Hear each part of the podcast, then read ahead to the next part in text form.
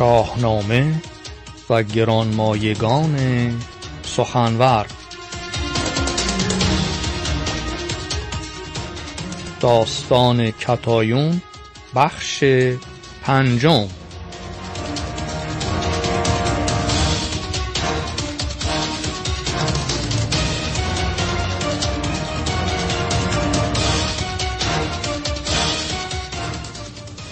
همراه با درودهای پاک و سرودگونه به یاران مهربان شنونده رادیو فرهنگ در بخش پنجم داستان کتایون می باشیم.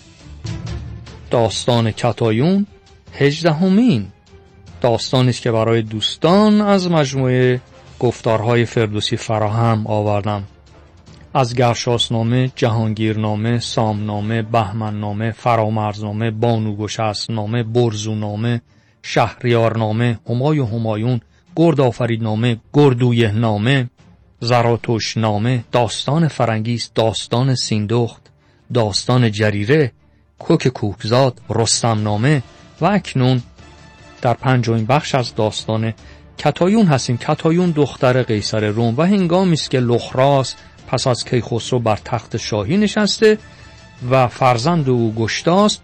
جویای نام قدرت طلب تشنه قدرت. برادر دیگری داره گشتا زریر که خردمند پژوهشگر و پژوهنده روزگاره.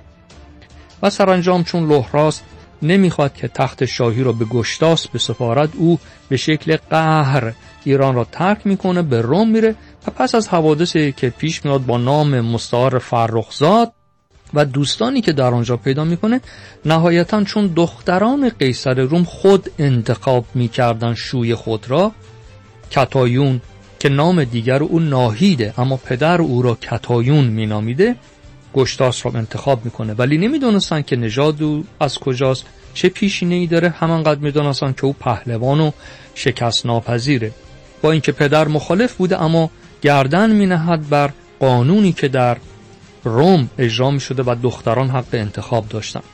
حوادث متعدی پیش میاد گشتاش سرانجام مشخص میشه که پسر لوهراس به نیمی از جهان را تسخیر می‌کنه برای قیصر روم اما سرانجام با همراه با کتایون با شادمانی و خوبی به ایران برمیگردن و لوهراس تاج پادشاهی را بر سر او می کتایون دوران زیبا و خوشی را در زندگی در ایران آغاز می‌کنه و از گشتاس دارای دو فرزند میشه. اسپند داد که همون اسفندیاره و اسپند به معنی مقدس و داد یعنی داده شده یا زاده شده و گفته شده که اسپنداد بوده مقدس داده شده و نام او اسفندیار می شود که روینتن بوده و کسی در پهلوانی به پای او نمی رسیده برادر دیگر او یا فرزند دیگر کتایون و گشتاس پشوتن بوده. برادری خردمند پژوهشگر. اما اسفندیار جویای تاج و تخت بوده مثل پدرش فکر می‌کرده و سرانجام گشتاس او را به معمولیت های میفرستاده که از شهر او راحت بشه با راهنمایی جاماس که وزیر او بوده. و سرانجام به این نتیجه می‌رسن که اسفندیار را به جنگ رستم بفرستن و از رستم بخواهند که دست بسته و پای پیاده به نزد گشتاس به که طبیعتا رستم این کار را انجام نمی‌داده و به اسفندیار می‌گوید که که گفتد برو دست رستم ببند نبندد مرا دست. چرخ بلند. پیش از اون اسفندیار به نزد مادر میاد کتایون به سختی گریه می‌کنه مویه می‌کنه میگه دلاور من پیل پیکر من به این کار نرو. و رستم انسان شریفی است انسانی است که شبیه او به لحاظ نیکویی کم داریم در ایران. همه اینها رو اسفندیار میپذیره ولی میگه من از فرمان شاه نمی‌تونم سرپیچی کنم و میره. کتایون تا هفته پیش در اینجا آمدیم که فرزند خود را بدرود می‌گویه و پریشیده هستش یا پریشان خاطر می‌باشد.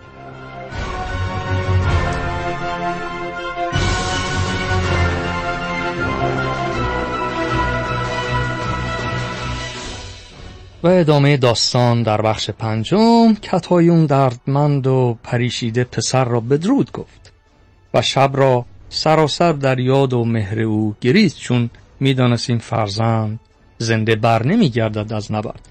اسفندیار هنگامی که به رویارویی با رستم میره در بیان آن چیزی که به عنوان فخر از او یاد می‌کنه به عنوان بزرگی یاد می‌کنه میگوه که مادرش یعنی کتایون دختر قیصر رومه و تاج سر مردم آن سرزمینه به خود میبالد که چون این مادری مانند کتایون داره.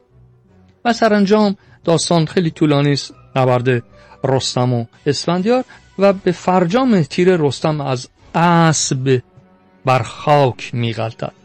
پشوتن برادر خردمند او همراهش بوده.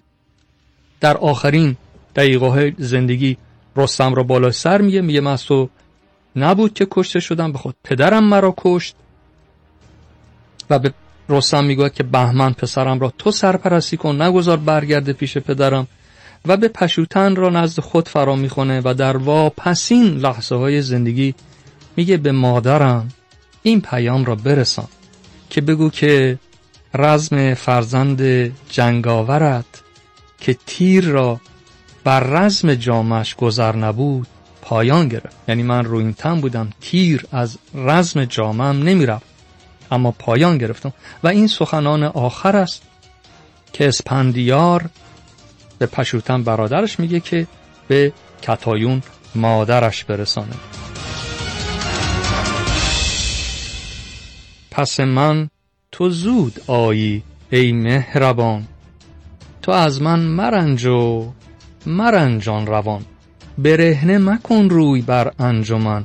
مبینی چهره من در کفن. ز دیدار زاری بیفزایدت.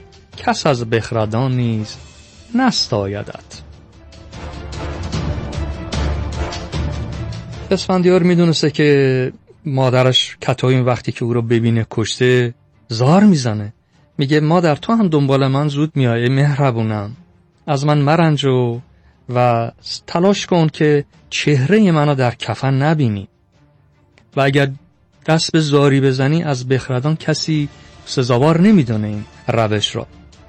و سرانجام انگامی که تن بیجان اسفندیار را به بارگاه گشتاس می‌برند قوقایی برپا می شود به خاطر اینکه گشتاس دو دختر دیگر هم داشته به نام همای و به آفرید که اینها خواهران ناتنی اسفندیار رو پشوتن بودن. این خواهران همراه مادر چه قوقایی می‌کنن و چگونه جاماسب که باعث و بانی این کشته شدن اسفندیار بود و اون می‌دونست که باید اسفندیار به این مأموریت بی بازگشت بره او را زشت کتولی بد ترکیب بد کردار می‌دانند. همون جاماسبی که این دستور رفتن اسفندیار را به جنگ رستم به گشتاس پیشنهاد داده بود.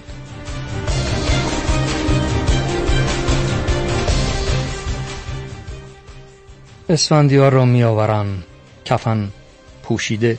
ولی می‌دونیم که هر کسی وقتی که از دنیا میره تا یه مدتی سلول های بدن فعاله. یعنی اگه مرد باشه یه مدار ریش باز در میاد و به همین خاطر اسفندیار را که میآورن ریش او اندکی بلندتر شده بوده.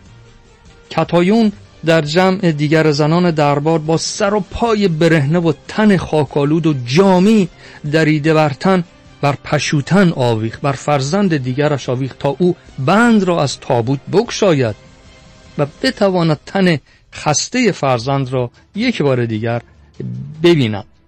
پشوتن چاره ندید. با اینکه اسفندیار گفت نگذار اونها ببینن مرا. مجبور میشه بند از تابوت بکشایه کتایون چون روی و ریش اسفندیار را پر از مشک دید ماتم گرفت. خاک بر بر و یال اسب سیاه اسفندیار افشان و هم آوا با دو دختر دیگر گشتاس یا خواهران اسفندیار همای و به آفرید موییدن که از این پس کرا به هماوردی دشمنان و دلاوران خواهی برد؟ و چون زنان دیگر دربار بویژه خواهران اسفندیار بر شاه شوریدن و گفتند تو باعث و بانی مرگ برادرمون شدی. به جاماس فحاشی کردن او را زشت پیر کتوله نامیدن و گشتاس در اینجا از پشودن از پسر دیگرش خواست که تا آتش خشم اونها را فرو بنشونه. پشوتن هم کتایون را به جایگاه خود برد. او را آرام کرد و از او خواست که دست از مویدن و بر تابوت کوفتن دست بردارد و گفت هشدار که پاسدار ایران زمین اینک که از مرز و مرزبانی سیر آمده است شاد و روشن روان بر خواب جای خیش خفته است. و سرانجام فردوسی چنین فرمود در پایان این داستان. بپذرف مادر ز دیندار پند به داد خداوند کرد او پسند.